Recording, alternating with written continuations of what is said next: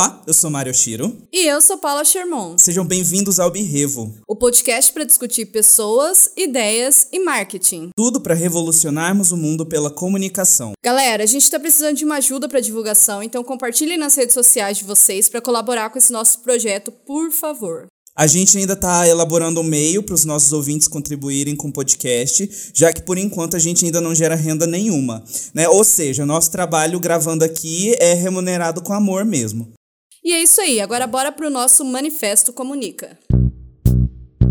Manifesto Comunica.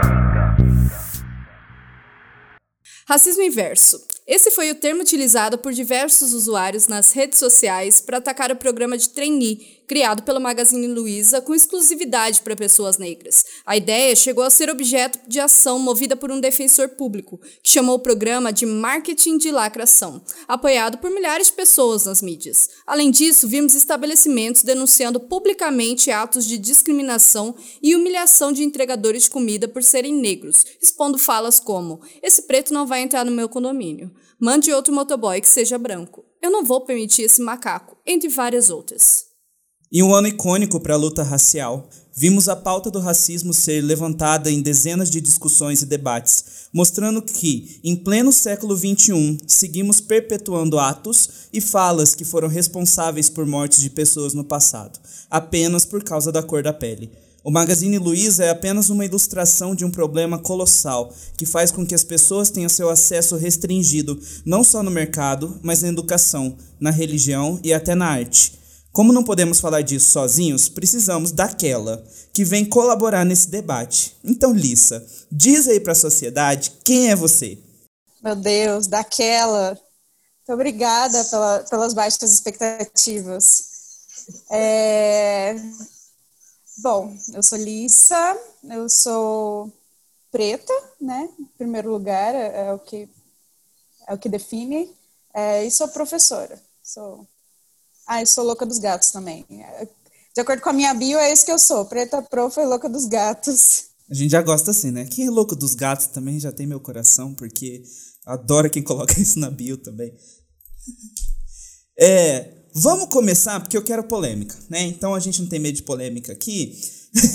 eu só, só queria saber, Lissa, o que, que você pensa dessa história toda que rolou aí no Magazine Luiza? Não precisa ser nada técnico, não precisa ser nada é, fundamentado na sociologia, na história, na filosofia. Eu só quero sua opinião mesmo. O que, que você pensou disso tudo? Bom, gente, é, o Magazine Luiza foi uma empresa, acho que essa jogada que ele fez aí foi uma empresa.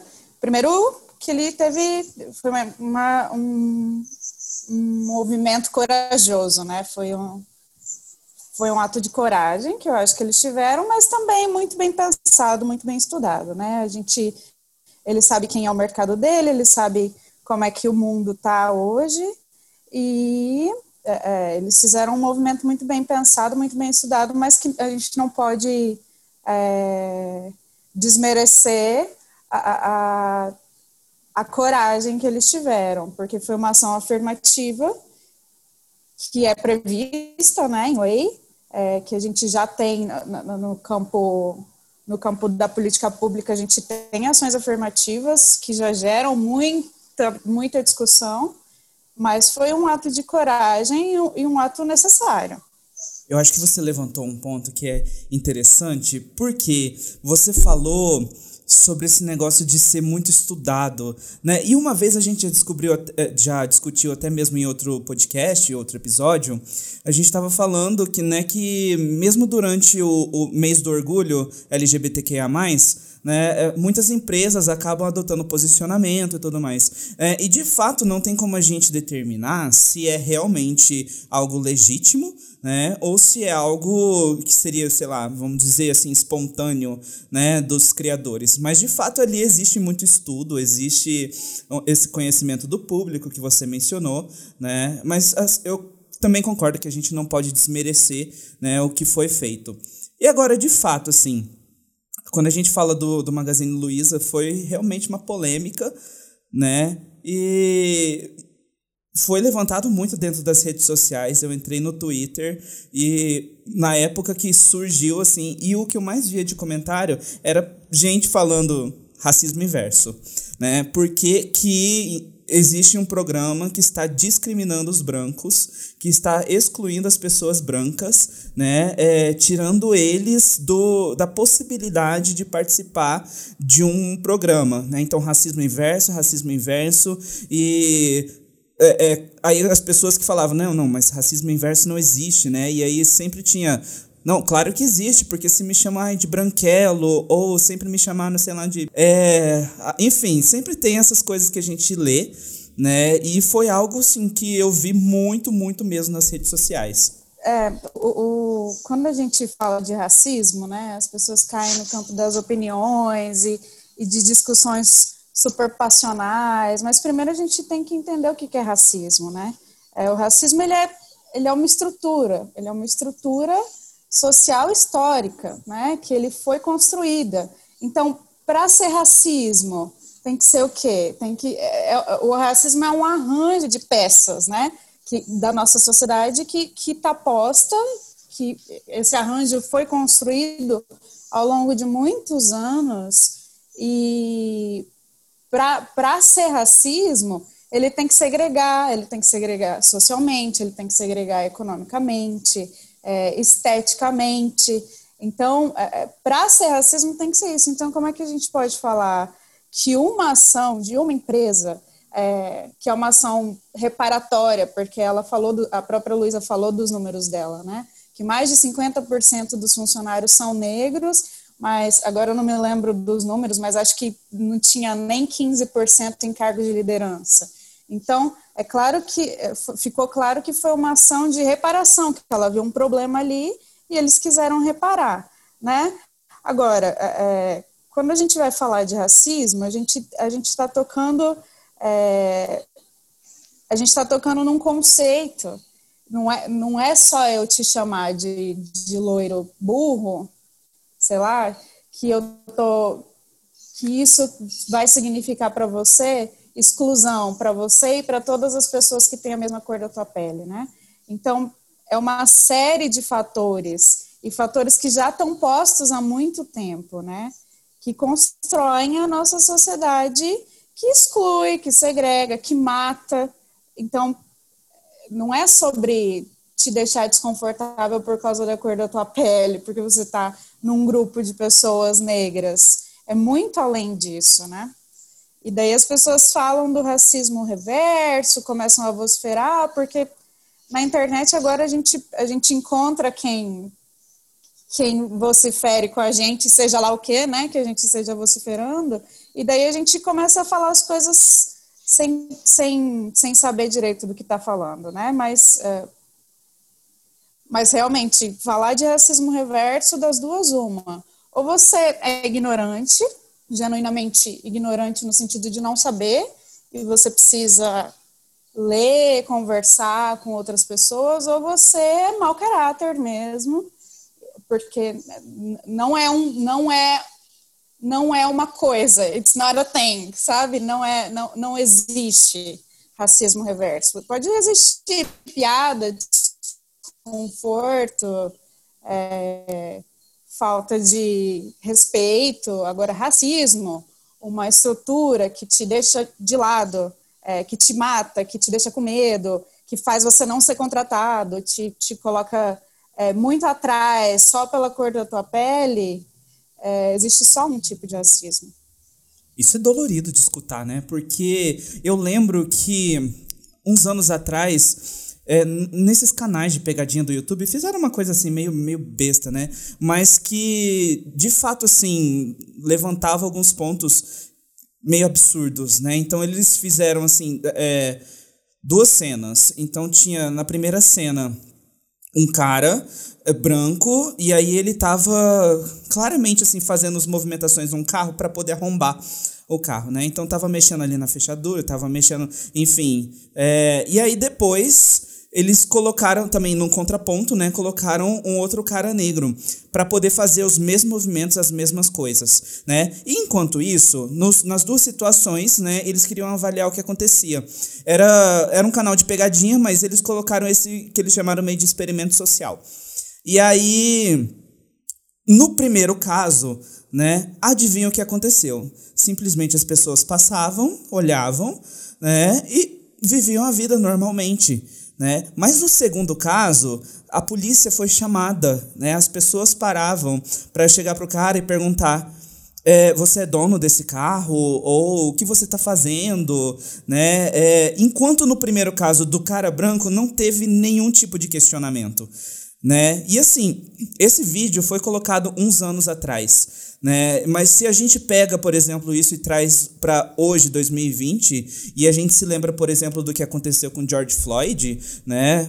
Alguns meses atrás, é, que simplesmente não havia provas, não havia indício nenhum, e ele foi abordado simplesmente porque é típico da polícia dos Estados Unidos, é, e já existem, existem muitas denúncias, muito debate em cima disso, da polícia dos Estados Unidos simplesmente chegar a abordar as pessoas pretas, né, e ali a, gerar agressão, né, é, ou até mesmo prisões ilegais, né? E nesse caso, por exemplo, que foi do George Floyd, né, o policial chegou a tirar a vida dele. Né? E aí, a partir daí, levantou uma onda de protestos né, pelo mundo inteiro. E simplesmente para dizer o óbvio, né, que o racismo ainda em 2020 existe, né? Não tem como negar isso, apesar de que a gente vê em páginas por aí, a gente vê no Twitter, a gente vê nas redes sociais, ainda mais que a gente enfrenta é, uma presidência conservadora, né, é, meio cega, vamos dizer assim, né, é, e que cheia de pessoas que dizem não existe racismo mais. Racismo existiu não sei quantos anos atrás e hoje em dia não existe mais, entendeu? Então, é, o que a gente vê é que existe realmente uma cegueira de um lado, eu acho, das pessoas, é, e de fato uma cegueira, eu acho, até mesmo é, uma cegueira que a pessoa escolhe ser cega, né? E de outro lado, as pessoas que levantam né, pela luta, como foi, por exemplo, nesses movimentos que foram gerados é, por causa do George Floyd. É, é, é pode falar palavrão, gente? Pode. Vocês costumam falar palavrão? Fica à vontade. A gente costuma falar tudo. Vocês costumam falar tudo ótimo. Então, como eu estava dizendo, é foda, né? Porque certas coisas, elas são um projeto mesmo. Um projeto de sociedade. Eu não sei, eu, eu que para as pessoas brancas de hoje, às vezes, é, é, difícil você abdicar de privilégios, né? E especialmente você enxergar que é, é um processo longo, até você perceber que você tem o privilégio, e daí você começar a abdicar dele, é um processo dolorido, né? Porque existe uma estrutura que está posta, mas não é porque ela está posta há muito tempo que ela é natural, né? E essa estrutura que está posta é, é, a estrutura do conforto, do conforto para homens brancos, né? É, que, que tem certa, que que estão acostumados, que vem de certa, que já vem de uma linhagem entre aspas, né, de uma família ou de um nome, está acostumado com, tá acostumado com os privilégios. E daí uh, esse movimento conservador que a gente vê ressurgindo, na minha opinião, isso é um, é um projeto. Eu acho que isso é a maior prova de que as coisas elas não são postas, elas, é, elas não são simplesmente naturais, elas não simplesmente, simplesmente acontecem, elas são fruto de um processo de construção social, né? Então, onde a gente está hoje é, é, fruto de é fruto tanto da, da, das injustiças que aconteceram e todas as mudanças que vieram depois disso é fruto de luta, né? A gente pode pensar nos Estados Unidos, eles viveram a segregação, eles, eles é, existiam é, existia banheiro diferente para negro, existia bebedouro de água diferente para negro, perseguição. E hoje eles estão num, num, lugar um pouco diferente, mas a gente já vê movimentos como a própria Ku Klux, Klan, de novo, o neonazismo surgindo. Então as coisas elas não são simplesmente postas, né? Os direitos conquistados não são postos. Eles são conquistados, né? Eles são conquistados com luta, forjada, né? É, então, sei lá, isso que aconteceu com o George Floyd, que foi um boom na internet, como tudo, né? Ainda mais nesses tempos de pandemia que a gente só tá na internet. Então, assim, com câmera no celular, é, é, foi, foi o crime, foi o que acontece todo dia, só que filmado, né? E daí gerou uma onda. Foi uma onda, e ondas passam. Ela até, esse movimento, é, que teve uma, uma reverberação positiva, né? É, é as pessoas ficaram mais atentas, mais espertas, as marcas ficaram mais espertas, porque também foi foi também um, uma outra coisa que foi usada como, como marketing por muitas marcas, mas assim, é, nada é inválido, na minha opinião, sabe? Nada é, é, é em vão, eu acho que, que foi um movimento, aproveitou-se, discutiu-se, e daí, beleza, o que, que vem depois disso, sabe? Eu acho que, por exemplo, o que o Magazine fez foi, beleza, então o que, que a gente vai fazer depois disso, né? E, mas essa parada que aconteceu com George Floyd, gente, é só a gente colocar, sei lá, é, números da população carcerária no Brasil é, por etnia, números da população carcerária norte-americana por etnia. Acho que aquilo lá foi só a, a, amostra do que a gente já sabe que rola todo dia, do que a gente vê no noticiário brasileiro todo dia, né? É, não foi nada novo sob o sol, né? É, Agora, esses movimentos das empresas, movimentos efetivos que estão rolando, e essa cobrança é, dura das pessoas, eu acho que isso é um pouco é o que pode ser pode se dizer que talvez venha de novo, né? Porque eu acho que é isso que a gente tem que cobrar mesmo. É, atitudes efetivas, beleza, tua marca coloca várias pessoas lá no Instagram, tem várias pessoas negras de modelo nas tuas fotos. Beleza, black money, massa. É, eu quero saber se, se só eu que estou dando dinheiro para tua marca ou se a tua marca também está tá contratando. Se eu, se eu mandar meu currículo, eu vou ter chance de ser contratada. Se só eu que dou dinheiro, vocês também dão dinheiro, entendeu? Se esse black money está girando dentro da comunidade negra. Então, acho que que esse tipo de mudança, considerando que a gente vive nesse modelo capitalista de mercado, né, é, que não é minha área, não gosto, mas vivo dentro, então a gente precisa estar esperto nesse sentido, né, como pessoas antirracistas, é, não basta não ser racista, né, precisa ser antirracista. E o que, que significa ser antirracista? Eu acho que é isso, é abdicar de privilégios.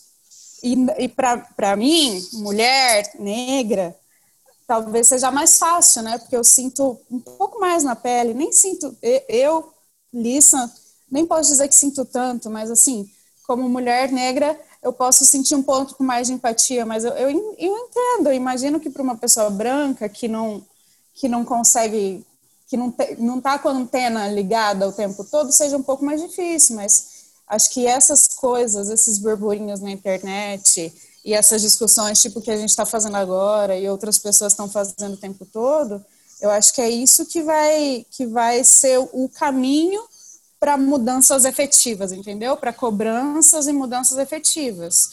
É, isso que o Magazine Luiza fez, é legal, parabéns, foi um, foi um, foi um move, um bold move, né? Foi um, um, uma jogada corajosa, provavelmente muito bem estudada, juridicamente pensada, que eles mesmos disseram, né? Mas assim, o marketing foi um marketing legal para a marca, parabéns, mas que mais? Que, e daí? O que, que vai vir depois disso? O que, que vocês estão fazendo a mais disso? Vão continuar fazendo? Porque, na verdade, é, não fazem mais que obrigação, sinceramente. Não fazem mais que, que a obrigação, porque é, é foda dizer isso, né? Mas é, a gente pode escolher não ser racista a partir de agora, que na verdade não tem, não, não tem como, é crime. Não é para ser racista a partir de agora, mas isso não basta. A gente vai ter que reparar os erros dos nossos antepassados que foram racistas. Afinal de contas, foram 300 anos de escravidão e depois disso tudo que veio, né? É, é o que eu estava falando. Para existir racismo reverso, a gente precisa primeiro ir lá para Dark, sabe? Ir lá para a máquina do tempo do professor, voltar 500 anos, mais até 700 anos, não escravizar pessoas, não sequestrar pessoas do continente africano, não trazê-las para cá, não, não, simplesmente, sabe? Aí para a gente precisa não fazer isso. Daí para existir o racismo reverso, a gente tem que fazer isso só que na Europa. Aí sim, daí pode até rolar um racismo reverso, mas sem a máquina do tempo não, não, não tem. É, é isso que eu penso, sabe? É, então, não basta a gente não ser racista agora, a gente precisa ser antirracista e precisa consertar os erros do passado, sim, Precisa consertar os erros do passado, sim, porque a gente é fruto da nossa história, né? O brasileiro gosta de esquecer a história dele, a gente tem um problema de perda de memória sério, né? Mas, mas não dá para perda negar. de memória recente até, né? Perda de memória recente, a gente é a Dory, total, assim. É, só falta ser fofinha e legal, mas a gente é, é super adore mesmo. A gente tem um problema sério de perda de memória recente e a gente gosta de negar, né, o que a gente viveu e gosta de não aprender com os nossos erros. Mas além de aprender com os nossos erros, a gente vai ter que consertar os erros dos nossos antepassados. Não vai ter jeito, não vai ter jeito. É, e não é sobre ser coitadinho, ser mimimi, é sobre reparação histórica mesmo de o que eu tenho hoje, eu não tenho porque, porque, eu, porque foi posto, porque Deus me deu, porque o universo colocou aqui. Aconteceu porque eu sou, tive a sorte de ser, de nascer com esse meu fenótipo, com essas minhas características, né? Mas, mas nada, nada é por acaso, existe uma construção, e daí eu tenho que lidar tanto com o meu futuro quanto com o passado que, que eu herdei. É isso. A gente tem que lidar, não dá para fugir da responsabilidade, millennials. Ser adulto é uma merda, né? Mas a gente tem que lidar com os boletos, com a estrutura social, com, com o emocional fudido, tem que lidar com tudo, inclusive com o que os nossos tataravós fizeram. Eu acho isso que você falou muito interessante, assim, e, e complementando só um pouquinho, acho que que essa história da gente do, do, racismo reverso, na verdade, toda vez que se fala nisso, racismo inverso, isso tipo, não entra na minha cabeça de jeito nenhum. É, é, uma, é uma, uma frase que não, não encaixa, sabe? Tipo, não, errado. Toda vez, parece um xizinho, assim, tipo, errado. Porque é, é a construção mesmo, né? Que a galera teve, principalmente pessoal mais antigo e tudo, de informação e de fingir que não existe, né? A gente citou o caso do, do, do George Floyd, mas é, é como, a, como a Alissa falou, sabe? Tipo, isso acontece todos os dias, todos os momentos, o dele foi filmado. Mas tem, e assim, tem... isso porque esse foi um caso extremo de racismo, né? E, e, ainda tem as pequenas doses homeopáticas do dia a dia que a gente acha que é natural, sempre foi. Né? Exato. Eu estava esses tempos tendo um papo com meu pai, com a minha mãe sobre isso, assim. E aí, meu pai, assim, um pouco mais difícil de, de cabeça, assim, né? De, dessas mudanças e tal. E aí ele comentou: Ah, mas, poxa, eu, eu sempre chamei Fulano de negão. Eu falei: Tá, mas se você conheceu, se ele se apresentou eh, para você assim, é uma coisa. Agora, ele se apresentou com um nome é. Como, como que você chama as outras pessoas? Você chama por brancão, por não sei o quê? Você tem alguma coisa desse tipo? Aí eu, eu sei que a gente conversou, assim, eu meio que joguei ele para pensar. E, e é uma coisa difícil que a gente faz. Eu falo isso porque, tipo, é meu pai. Mas eu tenho um esforço com ele maior porque é o meu pai. Mas e as outras pessoas, né? Tipo, que a gente vê na rua. A gente não pode pegar um a um pelo braço e falar: olha aqui, amado, senta aqui, vamos, vamos entender como é que funciona a estrutura, vamos entender como é que funciona a sociedade, sabe? Como que convive em sociedade bem, o que é crime e o que não é. O que... E, e isso é complicado a gente entender e, e disseminar isso para pessoas. E o que você falou de privilégio, cara, é muito isso, porque é difícil, as pessoas não querem admitir elas não querem admitir. Que elas Sei lá, tipo, a gente tem antibiótico. Ah, tô com dor de garganta, vou ali no posto tomar antibiótico de graça. Hashtag defendo o SUS. É, e daí e, e, e, daí a gente não imagina, né, que a gente só tá vivendo tipo o melhor momento histórico da saúde ever, porque se eu tiver dor de garganta eu vou ali tomar antibiótico, mas a gente não imagina que existe um momento que não teve, né? Acho que assim é muito fácil para a gente realmente não, não perceber o que é, o que é tão fácil para a gente, que beneficia a gente, né?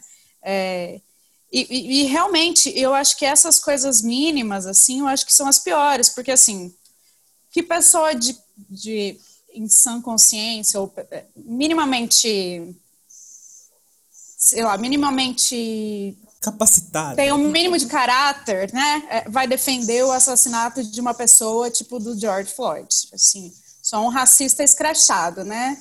Pode ser quem defenda ali no subconsciente dele e tal, mas é, é, agora, por exemplo, sei lá, você falar que certa pessoa tem cabelo ruim, ou sei lá, que certa pessoa não é muito confiável, é, entendeu? É, esse tipo de coisa que, que, que são as mais difíceis de lidar. É, porque isso é tão. Por isso que a gente fala que o racismo é estrutural e estruturante, né? Que ele, ele vem. Um, é um tronco que, que atravessa a sociedade, assim, e nos pequenos. Tanto no galhão quanto nos pequenos raminhos, assim, sabe?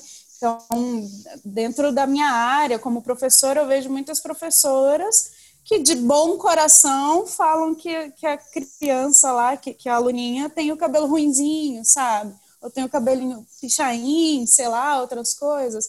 E daí é muito complicado. É muito complicado você discutir as coisas no nível muito teórico, né? Inclusive, é, é vocês me avisem se eu estiver academizando muitas coisas. Não, aqui não tem é, censura porque, porque eu acho que a gente... É, a gente tem que ter a capacidade de conversar com a nossa avó, né? Sei lá, com seu pai, que tem um amigo negão. E, tipo, beleza, minha tia me chama de neguinha há muitos anos. Em vários momentos isso foi pejorativo. Hoje em dia eu já consigo abstrair é, e, e, e, ignorar, e ela também já, ent já entendeu que momento que ela está sendo maliciosa e que momento que ela está simplesmente me dando um apelido. Mas eu tenho, eu tenho uma história muito engraçada de uma amiga, uma amiga gringa que eu tenho, uma amiga colombiana, e o nome dela é Blanca. Blanca é branca em português, né? E o nome dela, o nome de batismo dela é Blanca. E daí um dia a gente conversando sobre essas coisas, é, sobre racismo, que eu comentei, eu, eu tinha viajado, eu falei, nossa, mas aqui vocês. É, como é que é a sociedade? Porque é, a Colômbia também teve uma migração, um, um sequestro de, de, de afrodescendentes muito grande, então eles têm muita gente, é, muito afrodescendente também, afrocolombiano e tal. E daí ela estava me contando, a gente estava discutindo sobre questões de raça, de cor, e daí ela estava contando que ela tem um amigo dela que que as pessoas deram o um apelido de negrito, negrito, ah, negrito para cá, negrito para cá, que seria tipo negão, sabe? É, ou pretinho, sei lá.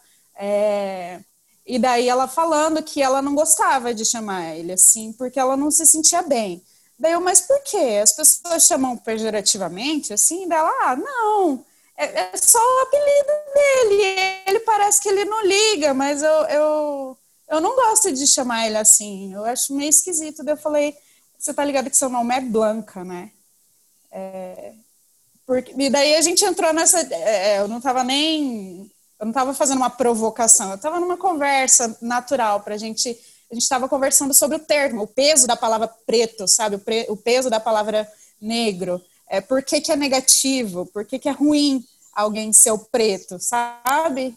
É, e daí eu falei, seu nome é Blanca, e tá tudo bem, seu nome de batismo é Blanca, eu te chamo de Blanquita. E assim, é, a gente pode até começar uma. Falei com ela, né? Falei, a gente pode começar a tentar mudar nossa mente para despejorativizar. Existe essa palavra? Para tirar o peso. Agora existe, né? É, para tirar essa, essa negatividade, essas energias todas negativas do, do, do, que é preto, né? É, porque, porque se a gente for pensar, se a gente vai pensar em construção social, histórica, a gente tem que pensar em tudo, né? É, já que eu estava falando de academia, vamos, vamos pensar em. É, é, sobre semiótica, por exemplo. É, o cara negro mexendo no carro, é, eu tô, é, automaticamente ele está roubando, entendeu? Então, assim, é um peso negativo que foi posto, construído sobre aquilo. É, na linguística, a minha amiga não querer chamar carinhosamente um amigo dela de negrito, sendo que ele, aparentemente, pelo que a gente estava conversando, ele já tinha abraçado esse nome e outras coisas, né? Então, assim, é um movimento é um movimento muito grande, é um caminho muito grande que a gente vai ter que seguir para mudar os símbolos, né? Mudar o que tem de simbólico dentro de tudo isso. E daí são ações institucionais, é, é, é no projeto de sociedade mesmo, são ações, são políticas públicas, por exemplo, é, cotas afirmativas, ações afirmativas, né, como as cotas, ações afirmativas dentro do mercado privado, porque é, é, um, é um espaço de poder, né, então, a gente precisa dessas ações afirmativas e ações educativas que mudem que mudem o curso dessa simbologia toda toda errada, toda toda distorcida sobre o que é preto, sobre o que é negro, e daí é, e daí é uma coisa da imagem, é uma coisa da língua, é, é um processo longo grande, longo, longo, longo. Não sei se vocês e eu e talvez nossos filhos vamos viver isso, mas, mas tem que ser feito. E tem que tem ser começar feito por algum lugar, a gente né? tem que ficar lutando. É, é, a gente tem que manter o que o que está posto de conquista, né?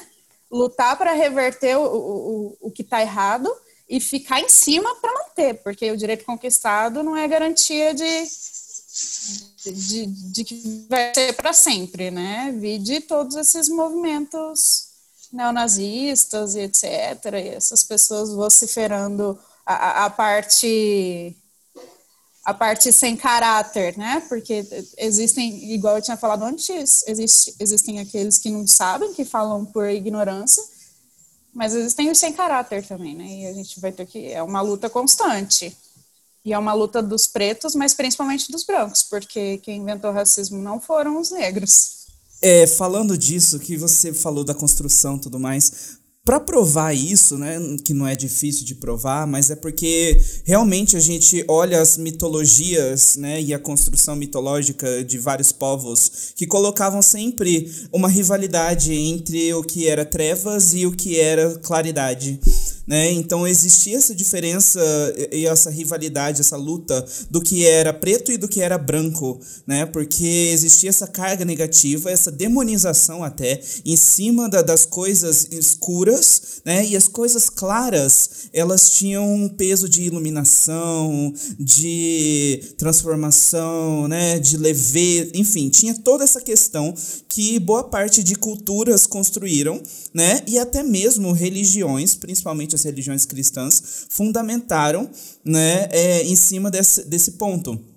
Né? E aí a gente vê que é, a maior característica dos povos né, que a gente tem, que a gente consegue ver, é a língua. Então, a construção linguística que cada povo tem define muito a identidade deles mesmos. Né? E assim, se a gente olha aqui no Brasil, né, a gente percebe que existem vários eufemismos ou várias palavras né, que antes eram usadas, e que ainda são, na verdade, né, mas que colocavam é, ou a palavra preta ou a palavra negra, negro, né, né, como algo negativo. Então a gente já viu, eh, já ouviu falar, por exemplo, do mercado negro.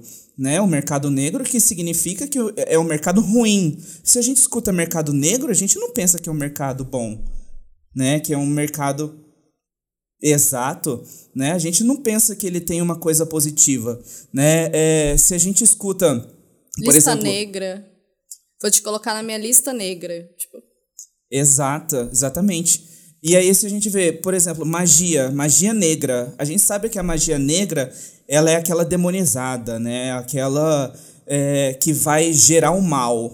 Se a gente for olhar bem para tudo isso, tudo que, que é negro, tudo que é ruim, é o que não é colonizado, né? É o que não é vindo, que não é eurocentrado.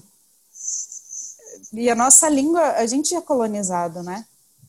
A gente, a gente é fruto de, de, dessas coisas todas, né? E a língua ela é um retrato social. o falante que constrói a língua, né? Eu fiz, eu, eu cheguei a estudar um tempinho de linguística nos meus primórdios acadêmicos e acho que a maior o que eu mais se tem alguma coisa que eu me lembro é quem faz a língua é o falante sabe é, e a gente que é a gente que foram é a nossa história que, que, que, que criou a língua que a gente fala né então, se hoje a gente tem uma língua, ela, ela representa o que a gente o que era vivido e o que não se vive mais não se usa mais, se reinventa, né? É, e, e, cabe a nós reinventar, é isso que eu estava é, que eu estava dizendo antes, a gente precisa reinventar, é, não precisa é, eu acho que essa dicotomia entre luz e trevas, sabe? É, o que é bom e o que é ruim. É difícil deixar de existir se a mitologia, se é antiga, está na Bíblia, enfim, né? É, mas, mas no meu dia a dia, se, se é uma coisa que, que é fruto de, de uma história que eu não quero lembrar mais, que eu não quero reproduzir, então por que, que eu vou continuar falando, sabe? acho que vai disso aí. É, é, muitas pessoas apegadas, né, é, apegadas a, a não mudar mesmo. Uma vez eu, eu tive uma conversa com uma colega professora minha, e dela falou, ah, mas minha mãe sempre falava que meu cabelo era ruinzinho, mas ela falava com amor. É, e daí, e daí você vai, né? Tudo bem. É, é não tô nem ligando, não tô questionando a mãe tinha por você quando ela ia pentear teu cabelo é, e falava que teu cabelo era ruinzinho. É, mas eu, o que eu tô falando é que o fato da tua mãe usar esse termo para falar do teu cabelo talvez justifique o fato do teu cabelo estar tá pintado de loiro e alisado hoje, sabe? É, e para mim, pelo menos, justificou por muitos anos o porquê de eu querer alisar o meu cabelo. E, e não é isso que eu quero para as minhas crianças na sala de aula, né? É, e isso, e eu acho que, que essas mudanças, era isso que eu estava que eu, que eu tava falando antes, é, é, às vezes é difícil você abdicar do que sempre esteve posto ali, é, especialmente se isso não está te incomodando e está até te trazendo benefícios, assim. É difícil você parar para tentar enxergar, ficar caçando problema, né? e, e, e tentar se despedir disso. Mas uma vez que alguém disse, que alguém apontou para você, se uma pessoa negra apontou para você que aquilo que você está fazendo não é tão legal, para e ouve. É só isso, entendeu? Para e ouve. É, e reflete. Se a pessoa diz que, olha, não faz isso, pode gerar isso, isso e isso, já vivi isso. Então, talvez, né, talvez, é, talvez exista um mundo fora de você, né, ali. Então, é, a gente precisa repensar muita coisa, muita coisa, muitas expressões, não só quanto é, não só quanto a questão racial, racial, né, quanto a questão regional também no Brasil, muita expressão ridícula que a gente fala, né, tipo, ah, vai fazer baianada. É, de onde que vem isso, né? É, por que que a gente diz isso? É, então, assim, tem que questionar sim, eu acho que a gente, os nossos pais, talvez, é, antes, no mundo pré-internet, que eu nem me lembro como era, é, talvez fosse até, entre muitas aspas, justificável a falta de pensamento crítico, mas hoje em dia, é, a gente é geração Y, a geração Z, os meus alunos crianças, assim, essas crianças estão jogando videogame com gente do outro lado do mundo, sabe? Estão estão vendo coisas e tendo acesso a coisas. Então, é, essas crianças têm uma cabeça muito mais ampla do que eu tinha na idade dela. E hoje nós temos muito mais acesso à informação. Então, se alguém está falando não é legal, pare e pensa por que, que não é legal. Né? A gente tem, a gente não tem muito mais desculpa para não ser crítico para não parar e olhar é, para a diversidade do mundo que a gente vive. É, a gente já tem acesso a uma diversidade. Então, se você está percebendo que, tem, que alguém está tá apontando um problema, vamos parar e pensar sobre esse problema, né? Parar de ser tão autocentrado, egocêntrico. Né? Jovem passa mal e desmaia ao descobrir que o mundo não gira em torno dele. Pois é, né? É aquilo que a gente sempre fala aqui do, do fura, começar a furar a bolha, né? A gente tem que começar a furar a nossa bolha. De olhar em volta. Porque, assim, a gente não vai sair dela de uma vez só e falar, nossa, agora, a partir de, de hoje, vai ser assim.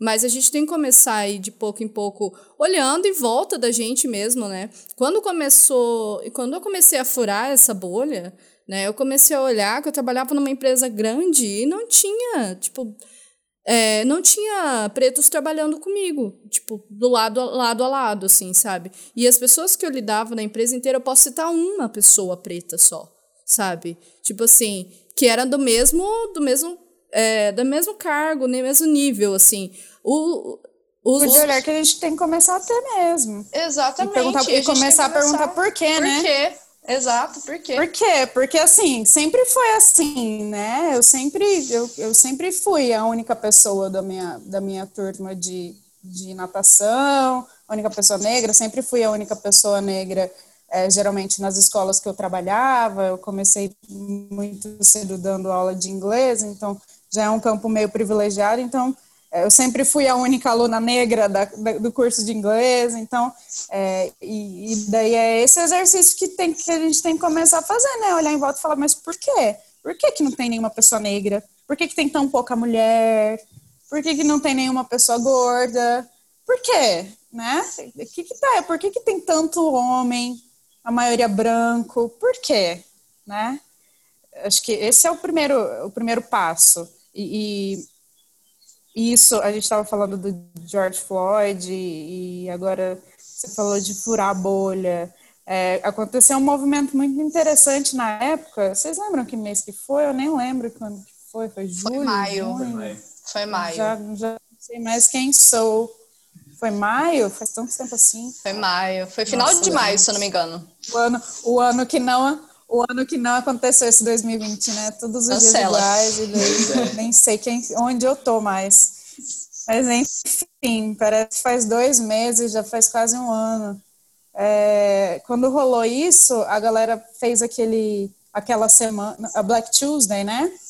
Todo mundo parou de postar, ficou em silêncio, só postou a tela preta e deu espaço para pessoas negras, né? E, e daí muitas marcas, teve muita gente que cedeu o Instagram. Eu lembro que o Paulo, Paulo Gustavo, o nome daquele humorista. Paulo Gustavo, ótimo, isso. O Paulo Gustavo cedeu o, a conta de Instagram dele, eu acho que foi um mês, cara, que ele cedeu para Jamila Ribeiro, que é uma, uma filósofa, escritora super importante. E ela fez, ela publicou o mês inteiro. Outras marcas, é, que é, cederam espaço, publicaram, é, publicaram é, influenciadores negros, enfim. E daí a gente tem que começar a furar bolha nesse sentido também. E eu fiz esse exercício. E olha que eu sou uma pessoa que que está começando, que tá que estou interessada, que sou interessada na área da diversidade há muito tempo e estou emergindo no mundo da pesquisa sobre a questão de raça, e daí eu já sou interessada, e daí eu comecei, eu peguei a minha lista, eu, professora preta, peguei a minha lista do Instagram para ver quantos são os meus influenciadores negros, assim, fora fora negro que fala sobre, sobre a questão de raça, porque isso eu já sigo, já sou interessada, só, fora as páginas que são para isso. Quem que era a blogueira negra que eu seguia? A o Instagram, a, eu adoro decoração, a, o Insta, a arquiteta negra que eu seguia, e sei lá, a, a pessoa que eu seguia só, só de bonita lá, das fotos bonitas, se eu seguia alguma blogueira negra, sabe? É, ou se as pessoas pretas em volta de mim, eu só enxergo elas como as pessoas que estão lá para falar sobre raça, porque tem essa também, né? Geralmente a pessoa preta é, é a cota, é a cota racial. E daí aquela pessoa, você olha para ela para falar, para pedir a opinião dela sobre a questão de racismo. O resto é o resto, entendeu? Então, assim, é, eu comecei a parar, eu, e daí eu fui fazer essa, essa análise demográfica dos meus das pessoas que eu sigo, e daí eu percebi que eu, a maioria das pessoas negras que eu sigo, eu sigo porque elas falam sobre, sobre raça, falam sobre política. E, e cadê? Cadê as pessoas negras como pessoa? Não como pessoa negra, sabe? Como pessoa, simplesmente ali. Pessoa que fala desse assunto que ela é boa, é, que me interessa. Então a gente precisa. É uma dica, inclusive, que eu dou para as pessoas brancas começarem a enxergar, porque eu entendo que não, nem sempre a nossa antena está ligada, sabe? É, eu, eu, como eu leio, falo sobre isso, as pessoas falam comigo sobre isso, eu estou sempre aqui ligada, né? Mas não é, não é a realidade de todo mundo. Então, assim, fura tua bolha. Começa a, a seguir pessoas que falam de você gosta de cinema, que falam de cinema, pessoas negras que falam, falam de cinema. Daí você vai começar a ver que tem um monte de diretor negro, tem um monte de ator negro, tem um, tem um campo, entendeu? Que a África não é um, não é um país, é um continente e que é um continente produtor de cultura, que dá para consumir muita coisa, entendeu? A gente começa a descobrir coisas é, que, que, daí não, não cai, não tem jeito de falar, igual a gente não chegou a tocar nesse assunto, né? Mas depois do Magazine Luiza ainda teve outra polêmica, que foi a do Nubank, é, né? Roda que daí viva. a gente não, não não é, não tem como falar. Foi um contexto esquisito ali, é, é, o da pergunta e tal, mas é, caiu no, no, no, na infelicidade da mulher falar que não pode, da, da, da, presidente falar que não pode, como é que ela falou? Diminuir, abaixar baixo. o padrão. É. Nivelar por baixo, né? Eu acho daí, esse termo se você, péssimo. Se, não, se a bolha dela fosse minimamente furada, né? Se ela tivesse feito a pesquisa que ela deveria ter feito, ela ia saber, conhecer profissionais, porque não é possível que quando mais de 50% da população de um país é negra, que você não tenha meia dúzia de profissionais para a empresa dela, sabe? De líderes que a empresa dela poderia ter. É impossível. Será que não tem dois líderes foda que ela podia ter contratado? Enfim, né? É, a discussão é mais ampla do que isso, mas o que eu estou falando é que, que a gente fica tão preso na mesma rodinha que daí a gente realmente não vai conhecer, a gente não, vai chegar nessas pessoas, porque a gente é, não, não fura a nossa bolha, entendeu? Fica nessa, nessa dinastia de sempre, aí um indica o outro, sabe? É, e fica nessa. Vocês viram um caso que aconteceu? Acho que a Rede Globo estão produzindo uma série sobre a, a Marielle Franco. Eles fizeram um documentário, acho. É um documentário? Eu não sei, eu só sei que o diretor é o Padilha e a, e a roteirista é a Antônia Pellegrino. Dois brancos. E daí, e daí a roteirista, que é, é amiga, foi amiga da Marielle, é, foi questionada, né? É, você jura, Antônia, o Padilha, é, além, além de ser o Padilha, que é um pouco controverso pelo histórico político dele, já é, branco, não tinha um, não tem um diretor que fosse da Maré, que fosse é, que, que, que realmente fosse uma pessoa pela qual pelas quais a Marielle lutava, daí ela fala assim, ai, que não, ela me solta que não tem um diretor negro é, tão bom quanto Padilha. Então, que pena, não tem ninguém negro que a gente possa contratar, teve ninguém. que ser o Padilha. Você entende? E é, e é, nesse nível, assim, como assim que não tem, gente? Como que não tem? Pera aí que eu vou rolar aqui meu Instagram, que agora o meu Instagram está muito mais diverso. Eu vou, eu vou mandar no inbox, assim, algumas sugestões. Não é possível, sabe? É, então, eu acho que isso que falta para a gente. É, são coisas mínimas que a gente precisa começar a olhar, mas começar a fazer também, sabe? É, é, dar, prestar atenção nas pessoas com quem a gente trabalha, quem a gente, quem a gente contrata, é, começar a olhar esse tipo de coisa, né? E, e, e dar preferência mesmo, assim, dar espaço, dar espaço para essas pessoas. O negócio da bolha, que eu acho legal, é que às vezes a gente tem a impressão de ser uma bolha literal, né, de sabão, que a gente vai lá, explode, pronto, explodiu. É por isso que as pessoas tendem a não fazer mais coisa em cima, né? Mas na verdade a bolha, ela é meio que Você, fura precisa... uma, aparece outra. É, você Aí você tem tipo, que ficar tirando. constantemente furando. Você fica Exato. ali desbastando a tua bolha, desbastando. Mas é isso. E, e, e, e, tem que ser um esforço consciente, né? Até chegar num momento daqui muito tempo em que no mundo no mundo perfeito, em que a gente não vai precisar nem pensar sobre isso, né? É, que não vai existir, mais essa mundo. estrutura. A gente não vai viver esse mundo, assim. A gente vai fazer parte da construção dele, mas viver os resultados nesse mundo mágico, não.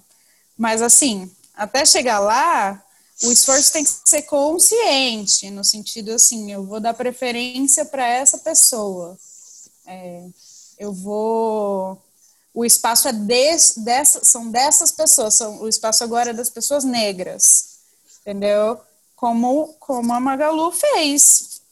É, tá, o espaço, o espaço sempre foi das pessoas brancas. Eu não sei o que, que, que os brancos se doeram tanto, gente. Que, que sabe? É que, sei lá, as pessoas só ficam. Na verdade, é, as pessoas ficam armadas ali o tempo todo, só esperando um momento para vociferar, né? Para reagir. As pessoas gostam de ser reativas. Ainda mais na internet hoje, que é tão fácil, tão rápido, a gente gosta de ser reativo. Mas, gente, todo ano, 300 milhões de processos seletivos abre. O meu namorado está na fase de fazer processo seletivo de trainee. Ele está num grupo que toda hora ele fala: Nossa, abriu o processo seletivo, não sei o quê. Só, só que eu ouvi ele falando, foram uns 20, sabe? E daí uma empresa, um ano, abre um processo seletivo dela para esse nicho. É, e daí é o fim do mundo, porque, né, meu Deus, eu não vou poder conseguir, eu não vou mais trabalhar na empresa que eu estava planejando, que eu trabalhei minha vida toda, eu planejei, estava no meu sonho, pregado no meu espelho, que eu ia trabalhar no Magazine Luiza em 2020, eu ia entrar no, no treineiro Magazine Luiza. E a Magalu, meu Deus, né, acabou com os meus sonhos, sabe? Ai, gente, chega a ser ridículo, né? Ouvindo desse jeito. É, parece aquelas crianças mimadas, birrentas, sabe? Tipo, eu quero agora, só porque quero. Na verdade, é mimado, né? É mimado. É mimado, porque sempre foi dele, o brinquedo sempre foi para ele, a, a, as oportunidades sempre foram dele, tudo primeiro ele. E daí, quando alguém fala que não, espera só um pouquinho, o outro primeiro já vai chegar a sua vez, aí a criança chora. Mas vamos educar essa criança, cara. Eu sou pedagoga, eu tô, tô disposta, entendeu? Inclusive a falar firme, a brigar, pode chorar. Porque é isso, entendeu? A gente vai ter que deixar essas crianças chorando um pouco para elas aprenderem que agora é a vez do outro. Espera um pouquinho que já vai ser a sua vez de novo. Todo mundo vai ter vez mas agora é a vez do outro. É uma metáfora bem infantil, mas. Não, pra, eu né, adorei. Né, eu adorei. Adorei essa metáfora, essa comparação com criança, porque eu acho que só assim talvez algumas pessoas consigam entender o que, como que funciona.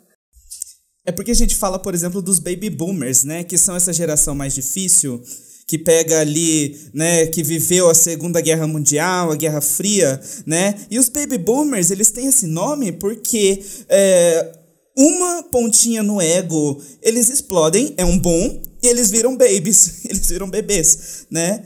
Então, é justamente isso, né? Deles é, é, incomodou o privilégio um pouquinho, incomodou a bolha deles um pouquinho, pronto, explodiu, virou uma criança. Né? E a gente pode falar isso que a gente, às vezes, bom, eu vou dizer que pelo menos eu tenho gente na minha família, assim. Entendeu? E eu acho que isso é comum. Todos nós, né? Todo gente? mundo tem. É. Todos nós, inclusive, inclusive uma família de negros, né? Isso é uma coisa isso é uma coisa que a gente, as pessoas que conversam sobre esses temas, a gente precisa ser muito, muito mente aberta, entender e às vezes até ficar quieto, para para ouvir, sabe? É, não porque a pessoa é negra que ela que ela tem essa visão politizada, sabe? Que ela percebe essa estrutura de privilégio, de privilégio da qual ela não faz parte, porque até a negação disso, é, quantas pessoas negras eu já ouvi vociferando, vociferando mesmo, sabe? Sobre é, meritocracia, do, do eu mereci, sabe? É, não, pessoas negras falando sobre as cotas raciais na universidade, que não, porque eu cheguei até onde eu cheguei porque eu mereci. É, não tem que ter cota, nós, pessoas negras, temos que nos valorizar, e etc, etc, e daí ignorando toda, toda essa discussão que a gente teve antes, né, que provavelmente é, era só ela, a pessoa negra da, da, da turma dela, que se a família dela teve dinheiro é porque provavelmente na história da família dela teve um branco benfeitor, um branco solidário, sabe? Ou teve sorte, foi assim, o acaso, que a gente, que quando a gente fala de estrutura social, a gente não está falando da exceção, a gente está falando da regra. E se você pegar os números, você vai ver a regra, que a regra é que não é a maioria na universidade, não é nem metade na universidade, que deveria ser, que é a maioria nos presídios, é a maioria de mortes. Por quê que é a maioria de mortes? Então, assim, acho que a gente tem que ter paciência também na hora de. Às vezes é difícil, tá? Eu tô falando aqui que tem que ter paciência. Eu já cheguei, eu já, já fui a pessoa que acabou não, não educando, não conseguindo trocar ideias, porque eu perdi um pouco a paciência com a pessoa sendo racista. Acontece, né? Mas a gente é tem que também respirar fundo e, e, e devagar e, e, e lutar pelas pelas mudanças sei lá, eu acho que as mudanças estéticas, assim, as mudanças da estrutura eh, fazem muita diferença, assim, sei lá. Hoje a gente andando por Campo Grande, a gente já vê um monte de outdoor, por exemplo, de famílias negras, pessoas negras em propagandas é, de produtos que antes eram só representados por pessoas brancas, que o sinônimo de felicidade era ser branco e ser casado com um homem branco e ter dois filhos brancos e morar na praia, né? E daí hoje eu já posso me enxergar num outdoor, já posso pensar, poxa, posso ser feliz, não preciso me maquiar, alisar o cabelo para ser feliz, porque é, é, essas coisas fazem diferença, né? E daí, mas também a educação, a educação para criticidade, as pessoas precisam ser críticas por vários motivos, né? Não só pelo racismo, para não votar em presidente idiota, por exemplo, é, é, é bom ser crítico, né? É, mas são é o que eu estava falando antes, da, às vezes né, você respira fundo e fala, nossa, quanto trabalho que tem pela frente para um mundo que não vai que eu não vou nem viver, né? Mas é, é muito trabalho mesmo, porque é uma, é, você tem que prestar atenção em você o tempo todo e tem que ser é, aberto para discussão, para troca de conhecimento e tem que observar a sua volta, apontar as coisas que estão erradas, é bastante trabalho. É, é bastante trabalho.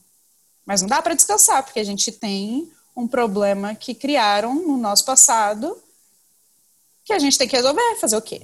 Você herdou uma casa cheia de, cheia de problema estrutural no encanamento, na eletricidade. Você que conserte, porque derrubar não dá. Você não tem outra casa para ir morar. Você tem que consertar. E aí a gente pega esses erros de centenas de anos atrás, né? É, e a gente vê, na verdade, como que tudo isso é, tem muito a ver com o tipo de colonização exploratória que a gente teve também e como é, é, o mundo vivia no eurocentrismo, né? apesar de hoje a gente viver num Estados Unidos centrismo, né? É, mas a gente viveu muito o eurocentrismo, né? É, principalmente assim aqui no Brasil, né? mesmo porque a gente tem uma miscigenação muito grande. E falando em eurocentrismo, sim, sim, e falando em eurocentrismo, na verdade a gente vê que a gente estava tão é, tomado disso e às vezes a gente não tem nem consciência, mas eu lembro que eu demorei muitos anos para poder falar assim, descrever uma pessoa, é, às vezes para qualquer em qualquer situação e não usar a palavra morena quando a pessoa era negra, né? Porque o moreno é um eufemismo que ainda é comum, eu acho, né? É, mas é dessa forma de querer amenizar algo supostamente ruim? Como assim? Né? Você só vai querer né, é, é, por um eufemismo, né, numa coisa que seria ruim. Então, assim, ah, é ruim chamar ela de negra, chamar ela de preta, né, então não, é morena. É, é uma Sim. ofensa e tal. É, e até a palavra preto, né, até a, a, às vezes a palavra negro acaba virando um eufemismo para o preto, né, não é ruim, a cor é preta. Essa questão do moreno, do mulato, do pardo, que é, que é uma categoria até do próprio IBGE, né, é, é uma questão complicada, porque ela é, ela é puramente, sei lá, ela é pessoal, né, ela, ela não é, ela não é científica, ela é uma categoria inventada aí, ela não é uma, cientificamente falando, não é uma categoria, né? Ela é uma coisa subjetiva de percepção. E se você vai para o sul, você é uma coisa, as pessoas te olham e falam, você é preto, você é pardo. Mas se você vai para algum estado do norte do nordeste, podem dizer que não, querido, você, você não é preto, né? É, é, é e é bem complicado, assim, por causa da miscigenação que a gente teve, que foi um projeto de é um projeto político de limpeza, né, de embranquecimento, que além de, de ser fruto de estupro de muitas mulheres negras, também é, foi um projeto político de embranquecimento da população, é, e daí gerou isso, esse Brasil que a gente é hoje, essa população que a gente é hoje. É, isso, isso dentro do, do, das discussões dos movimentos negros, do, do movimento negro e, enfim, dentro das opiniões, é, é, bem divergente. Eu posso falar por mim que eu já fiz as pazes, entendeu?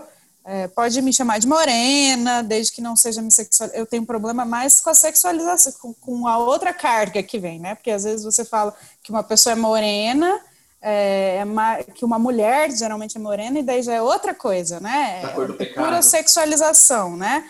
É, e daí você não precisa nem ser negra. As mulheres brancas de cabelo de cabelo escuro também são nossa morena. E daí já é outra coisa. Mas assim, não tenho problema. Eu geralmente quando a pessoa fala que eu sou morena, eu não tenho esse problema porque eu já sou eu já sou mais retinta, sou um pouco mais retinta, então as pessoas Hoje em dia já não tem, já, já me leem como negra mesmo. Mas eu já tive amigas com crises que chegaram para mim com crises existenciais e perguntando: Lissa, você me acha negra? Tipo, me valida, me dá minha carteirinha de negra, porque estão me falando aqui que eu sou branca demais para ser negra, e, e daí fica naquele não lugar, né?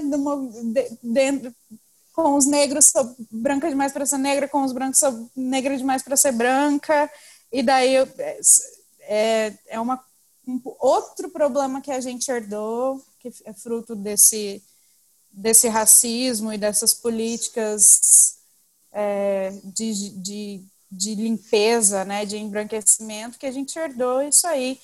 Mas eu acho que isso é secundário, assim, né? A gente teve aquele caso eu sei contar as histórias mais ou menos, assim, mas vocês viram aí na mídia a moça que é, entrou por, por, uma política de cotas em algum cargo de algum lugar, e era um cargo muito bom, e daí alguém olhou para ela e falou que ela era bonita demais para ser negra, vocês lembram?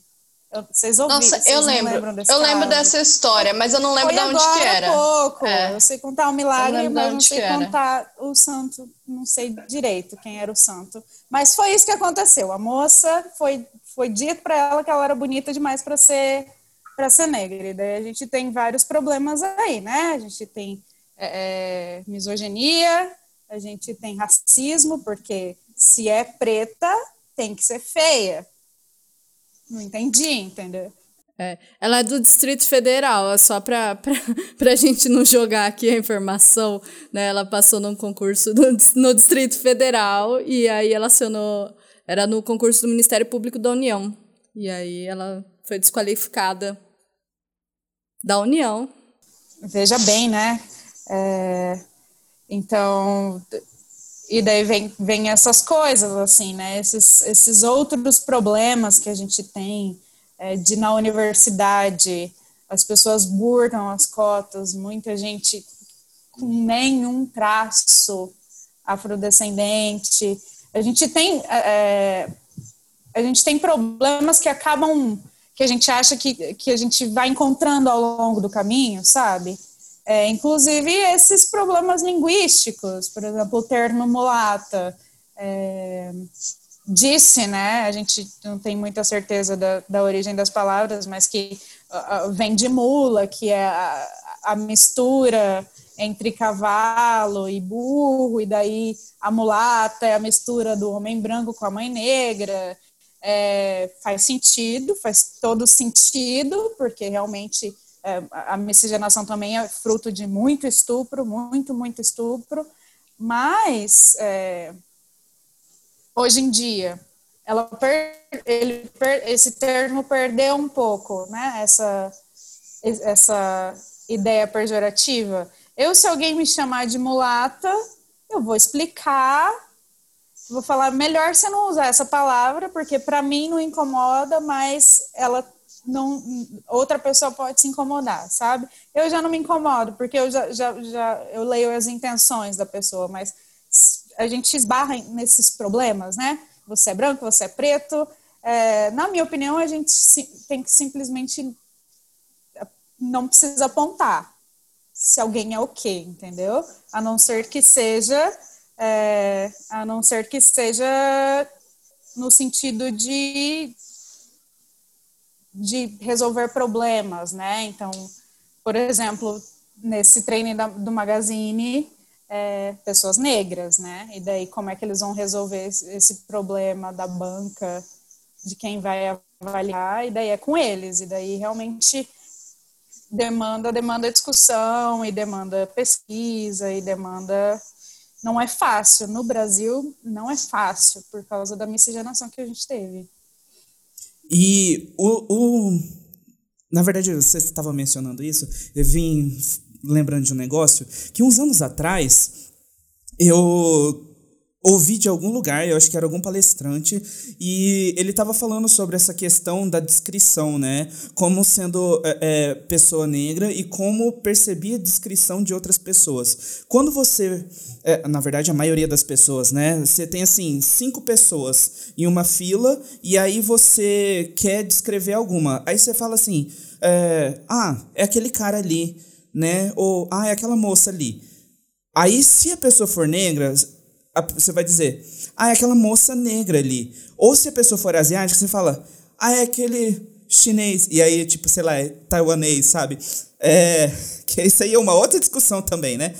Mas, pois é né? É, e aí, assim, ele falou desse, desse ponto das descrições, né? E eu nunca tinha pensado nisso até então, até ouvir isso, que a gente realmente foi acostumado, né, a entrar nessa bolha realmente de apontar as pessoas, né, é, as pessoas negras e serem, usar esse termo, né, negro para compor ali, ah, tá com ela, a moça negra, tá com ele, o moço negro.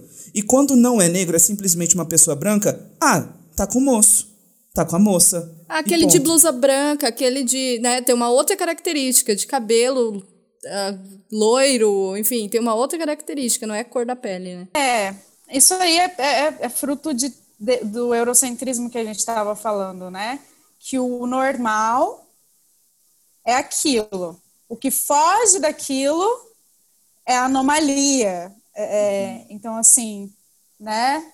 Quando eu me apresentei, eu falei, ah, primeiro de tudo eu sou preta, porque quando eu digo isso, é, já vem, você já sabe que provavelmente, provavelmente eu posso até não ser, posso até não atuar nas áreas das humanas, mas eu leio coisas, é, coisas relacionadas à política, à sociologia, é, você sabe que provavelmente você já monta todo o meu perfil se eu falo para você que eu sou preta, entendeu?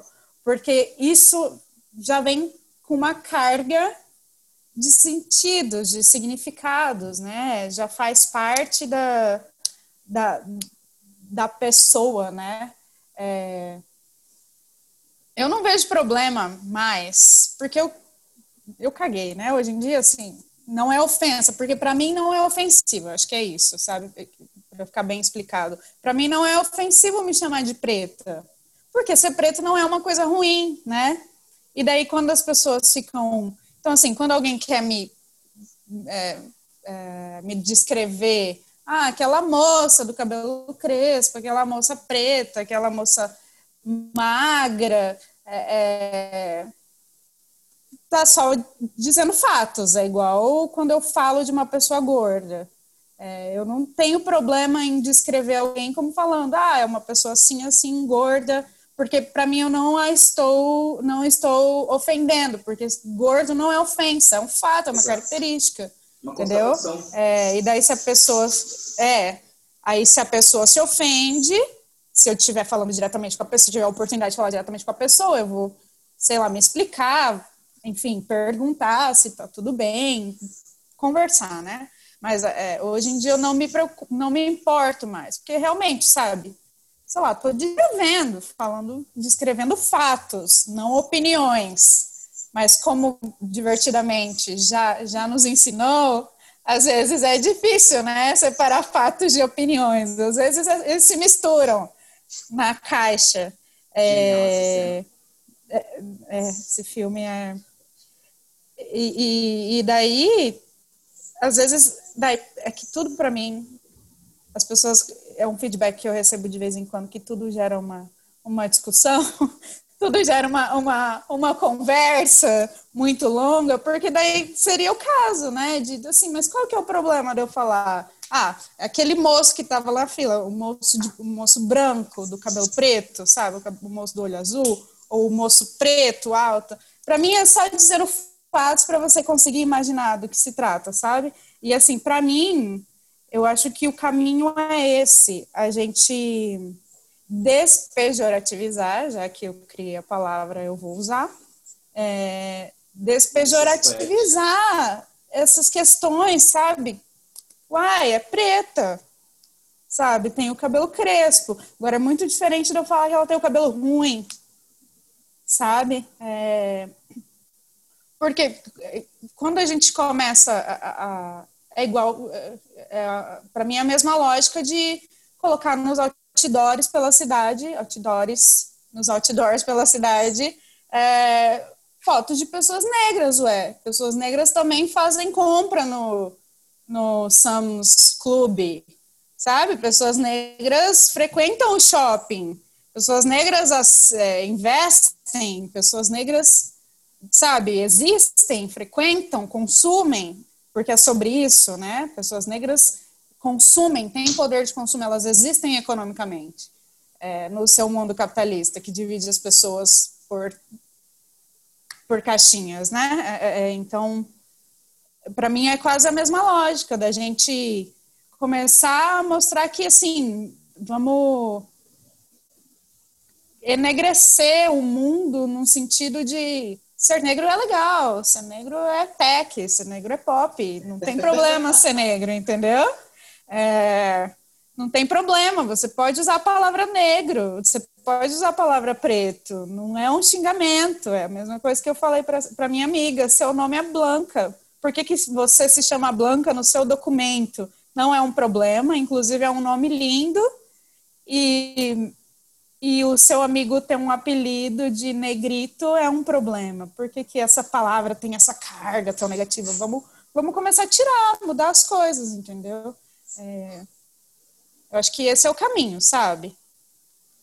Agora, eu falo isso do meu lugar de pessoa negra, né? Talvez é, você falando isso para uma pessoa preta, ela vai se ofender e vai falar: epa, peraí, daí conversa né, desculpa, não, não, quis dizer, na verdade, não, não quis dizer nada disso, me conta o que, que você acha, já era uma conversa. Às vezes a gente está tá meio injuriado, não está afim de desenvolver uma conversa muito cabeção, a gente só fala desculpa e segue a vida, né? Mas eu acho, na minha opinião, o caminho é esse, sabe? Tirar essa carga negativa de, da palavra preto, da palavra negro. Na verdade, tirar a carga negativa de todas as coisas que são consideradas diferentes, porque quando a gente fala diferente, a gente cria uma referência que é a referência padrão, né? Então é a referência de, de uma pessoa branca, geralmente um homem, né, cis, hétero, enfim, desse padrão que a gente conhece, né? Então, exato, né? É, que é o padrão europeu, né? E então, é, é o o ideal disso tudo é a gente se perceber diferente um do outro, porque esse é o natural, e não diferente de um padrão, porque não, não deveria ter um padrão, né? Essa que seria o ponto central, né? E eu lembro que na época do Orkut, né, é, eu tinha, tinha uma opção no Orkut de você colocar né, a sua etnia, a sua, é, a sua cor também, né? E ali tinha uma opção que era assim caucasiano, né? Eu lembro que eu colocava no meu Orkut caucasiano, porque eu me recusava a colocar amarelo, né? E passado muitos tempos assim, muito tempo, alguém teve que me abrir os olhos e falar: você tá pondo caucasiano por quê? Você não é branco, né? Você não tem os, não é europeu né? E aquilo, aquele dia eu fiquei muito assim ofendido, fiquei muito triste assim ao descobrir que eu não era, né, aquilo que eu tinha criado, né? E que eu era uma pessoa amarela, né? E que precisava me reconhecer também diverso, porque a minha vontade, eu acho que é, a gente é induzido, ou era induzido, talvez era mais, e agora a gente está destruindo isso um pouco, mas a gente é induzido a crer que se você não é o branco europeu, você está errado, né? É, e você. E aí eu tinha isso também, né? Então, é, apesar de ser uma carga infinitamente menor do que o que as pessoas pretas lutam, né? Mas ainda assim foi eu Mas não tava entender no, um pouco. Não estava no, no padrão, né? Exato. Isso era diferente. Não, e é muito engraçado porque é isso mesmo, né? Você há algum tempo a gente ficava ofendido, triste quando alguém pontuava, mas espera, você não é isso. Mas por que, que a gente ficava triste, ofendido e queria muito ser isso? Porque não ser isso significa que vai ser mais difícil. Não ser isso é, significa que é ruim. Existem, assim, infinitos. Eu estou falando aqui, mas eu, tem gente que, que estuda isso, sabe? De pesquisas, por exemplo, com crianças, de mostrar, mostrar a boneca, qual que é a boa, as perguntas que os entrevistadores faziam para as crianças, ah, qual boneca que é boa, qual que é ruim, e a preta era ruim, sabe, qual que é bonita, qual que é feia. Eh, as crianças sabiam que alguma coisa estava errada ali, porque a princesa que, que elas sempre viam lá no desenho delas não era daquele jeito, sabe, a princesa não é, não é amarela, não é indígena, não é afrodescendente, é branca, entendeu? Então, é, é porque a gente sabe que, que vai ser mais difícil. É, é, é quase que cair. É aquele momento que você se toca, que você você não é rico, que você não, não, não que é mais fácil de você virar mendigo do que você virar milionário, entendeu? aquela hora que a ficha cai, a gente nega, nega, o tempo todo a gente nega. Porque, porque isso significa que vai ser, vai ser um trabalho duro, né? Mas, é, mas assim, a minha, a minha militância, não vou falar essa palavra que afasta as pessoas. A, o meu objetivo, na verdade, é que, que as minhas crianças, por exemplo, as crianças que passem por mim, não precisem, sabe? Sentir isso que a gente sentiu de, de negar quem a gente era. É, que não que esse padrão, que essa, esse referencial branco, magro, é, dos olhos claros, seja realmente superado, sabe? Não, não vou nem dizer desconstruído, porque a gente precisa ter, olhar para trás e lembrar de onde a gente veio para não repetir os nossos erros, mas superado, sabe? Que, que as próximas crianças não sintam, é, que as crianças amarelas é, tenham, tenham estudem sobre a cultura delas, sabe? Que, que esteja no, nos currículos escolares, que a diversidade brasileira esteja nos currículos para a gente sentir orgulho da nossa, de onde a gente veio, né? Que esteja pintada nos muros das escolas, que esteja nos outdoors, que esteja no desenho animado. É, e para isso a gente precisa, para isso acontecer, a gente precisa colocar a gente diversa no poder porque quem escreve os currículos escolares está no poder. Quem, quem faz o desenho animado, quem tem dinheiro para fazer um desenho animado, ter uns pretos bem, bem inteligentes ali aconselhando ela, sabe? Porque para as coisas, as coisas acontecerem de certo ponto de vista, tem que ter alguém ali para para trazer esse ponto de vista diferente, né? Porque senão vai sempre ser a mesma coisa, né? Então eu acho que é por aí, sabe? É, é faz todo sentido você ficar ofendidíssimo. O Mário de o quê? 13 anos a gente tinha na época do Orkut. Está velho. Por aí. É, por aí, né? é, claro, eu também queria colocar caucasiana, só que eu não tinha nem jeito, assim, porque eu sempre fui eu nunca fui preta, preta, mas eu só, sempre fui morena escura, sabe? Eu não tinha nem como negar. Então, assim, eu colocava afrodescendente, mas assim, pensando, eu sou afrodescendente, mas nem tanto, sabe? Eu sou afrodescendente, mas minha mãe é branca, sabe? Tinha sempre o asterisco, porque é ruim, porque é, é ruim, porque a religião afrodescendente a, até hoje é a religião do diabo, né?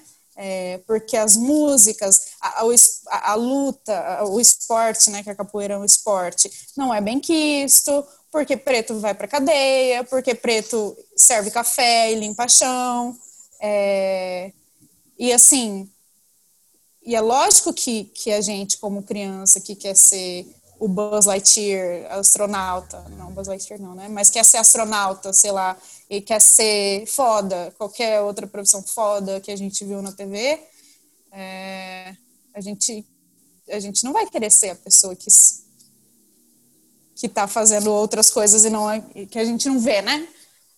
É lógico, então é, faz sentido, por isso que a nossa geração agora, agora que a gente está no mercado, agora que a gente está com, com, a, com o poder de fazer as coisas na mão, a gente tem que fazer sim, sabe? É, a gente tem que fazer sim para para mudar esse curso, porque as coisas só realmente só acontecem diferente quando tem outras cabeças pensando, né? Eita, que o papo foi muito bom hoje. Nossa, foi sensacional. Mas agora é hora do nosso Another Book in the Wall. Another book Esse é um tema que tem tanta coisa para se falar, a gente tem tanto assunto. É óbvio que, na verdade, a gente poderia criar um podcast inteiro só sobre isso, né? Daria muito material mesmo, né? E a gente tentou, assim, compilar alguns episódios, né, que ocorreram no mundo, assim, em só um nosso aqui dentro do, do Birrevo de hoje, né? Mas para a gente complementar ainda mais esse material, né? E a gente aproveitar mais ainda o conhecimento que a Lissa trouxe pra gente. Conta aí, Lissa, o que, que você tem para indicar pra gente? Bom, gente, eu, eu me mantive meio que no tema aqui. Então, eu, eu vou trazer indicações muito dentro da pauta, né? Mas a primeira indicação, que não é uma indicação, na verdade, que eu só vou repetir, buscar dar uma olhada na sua, olhar na sua bolha e ver quem são as pessoas que te influenciam, quem são os olhares, né? É, então, assim, você gosta de culinária, dá uma olhada nos canais que você segue, nos podcasts que você segue, quem, quem que tá fazendo isso? É, gosta de cultura pop, quem que está produzindo? Se, se, tem, se tem outros olhares, porque pode ser que, que a gente, quando começa a abrir a bolha, a gente se surpreenda e descubra que tem muito mais coisa dentro do tema que a gente gosta, tem coisa que não, que não é produzida só em certos países ou por certas pessoas, sabe? É, é, o mundo é muito grande. Mas enfim, eu trouxe um Instagram que chama Art News África, que é muito legal porque ele traz, para quem gosta de arte, eu gosto muito de seguir, de ver coisa bonita no meu feed. E daí eu, eu sigo esse perfil que traz artistas africanos mesmo, de vários, várias pinturas e várias referências, e eu gosto muito. E, e daí, numa coisa mais teórica, eu indico que vocês sigam o professor Silvio de Almeida em todas as redes sociais, porque ele é muito foda. O professor Silvio, ele é da área jurídica, ele, ele escreve para o portal Justificando e, e ele é pesquisador da questão do racismo, ele tem materiais é, que explicam é, como que a gente chegou até aqui, e, e, ele é muito didático, ele é muito, muito legal. Então, para quem é mais acadêmico e quer ouvir, quer entender de verdade, o professor Silvio de Almeida, ele tem, ele tem entrevistas incríveis, assim, no YouTube, que dá para seguir o perfil, os perfis dele também, ele é muito, muito muito coerente e muito bem embasado, assim, sabe? Então, se você quiser aprender a conversar e quiser saber bem sobre esse assunto, ele é um uma ótima referência.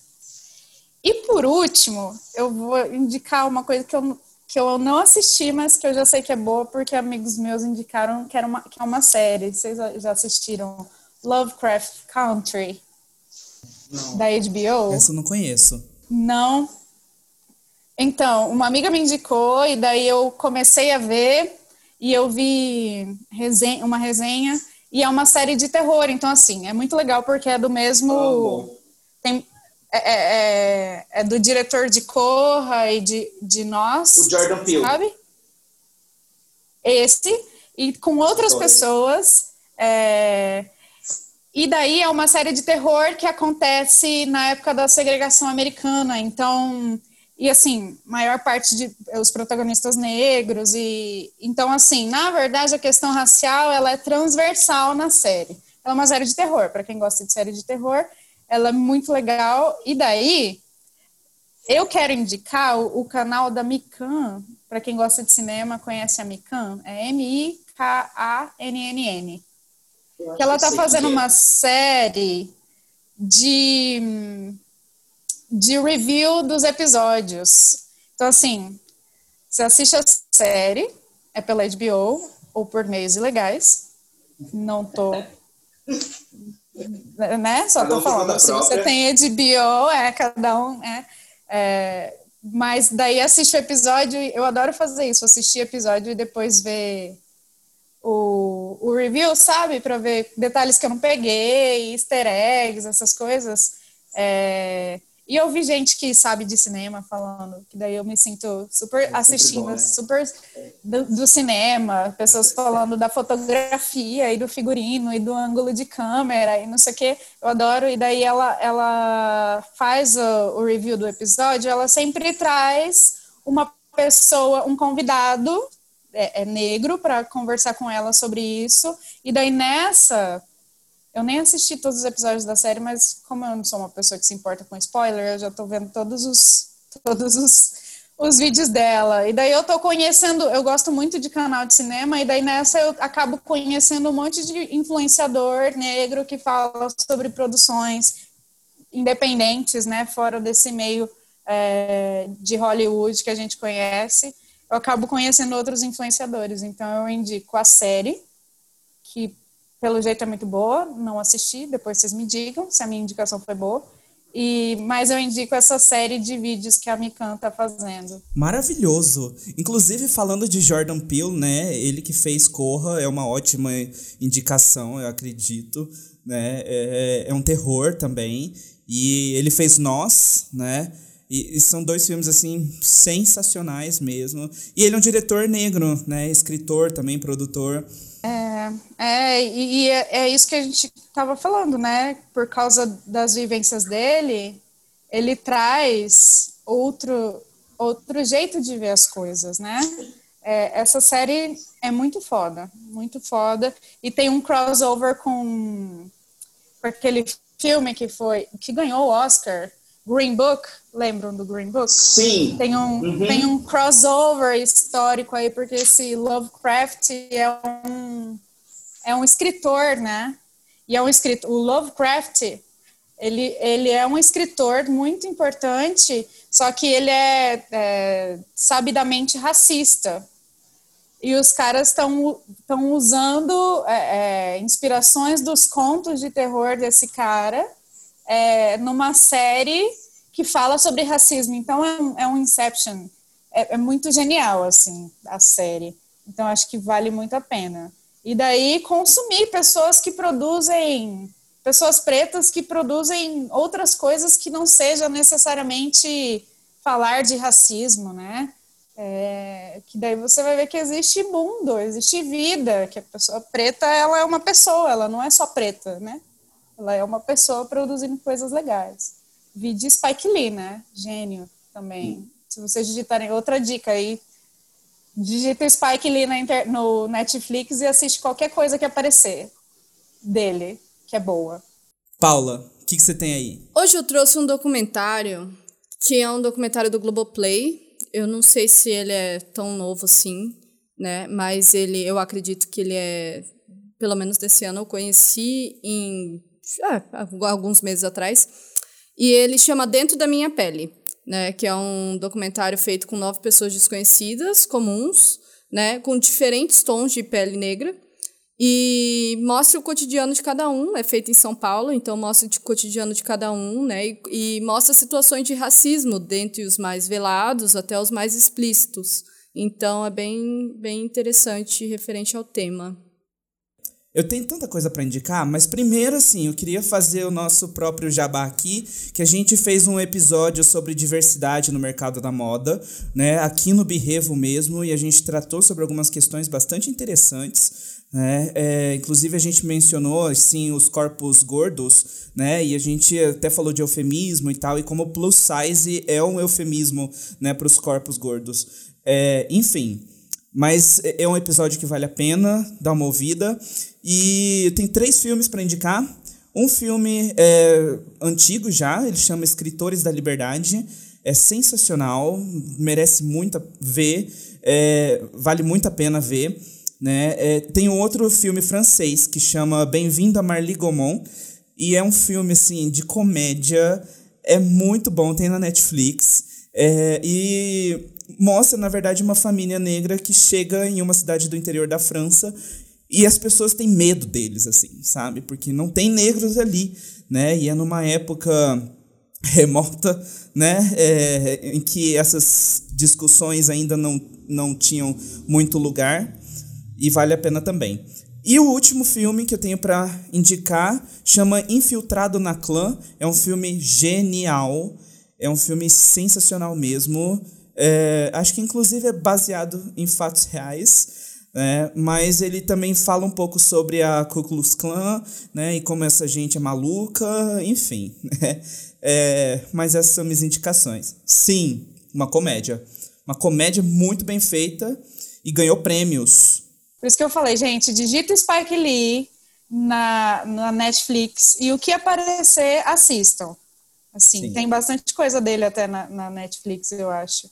Qualquer coisa que aparecer, assiste, porque sempre vale muito a pena. E prepara para dar print, porque geralmente ele coloca o nome das músicas que ele usa de trilha sonora, assim. Ele é muito foda. Eu sou fã. Sensacional. Lissa, muito obrigado pela sua presença. Você, assim, Obviamente tem conhecimento demais, né? Sabe muita coisa mesmo, né? E colaborou muito, muito mesmo aqui com a gente. Espero que no futuro possa voltar. A gente sempre, sempre com uma conversa. Da próxima vez eu, eu vou comprar uma cerveja, daí vocês vão me ver falar. Daí eu vou me sentir na mesa do bar. Próxima vez pode ser na mesa do bar, inclusive. Depois da vacina. Eu acho. Depois da vacina a gente faz na mesa do bar.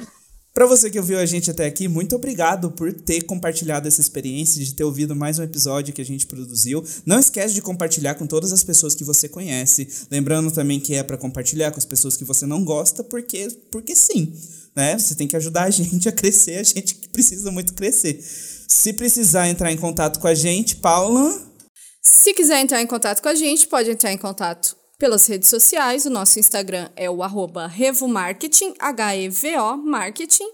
E o nosso e-mail é o birrevo, que é o nome desse podcast, pod de podcast arroba gmail.com. Então é o birrevopod arroba gmail.com. Manda pra gente suas dúvidas, sugestões, né, suas críticas, sem, sem ser ofensivo, claro, né? Mas se você não gostou, fala, olha, o episódio foi uma bosta. Aí você, pô, fala pra gente, a gente vai melhor tentar melhorar da próxima vez. Brigadão, então, para você que ouviu a gente. Obrigado, Lissa, pela presença e até a próxima. Até a próxima.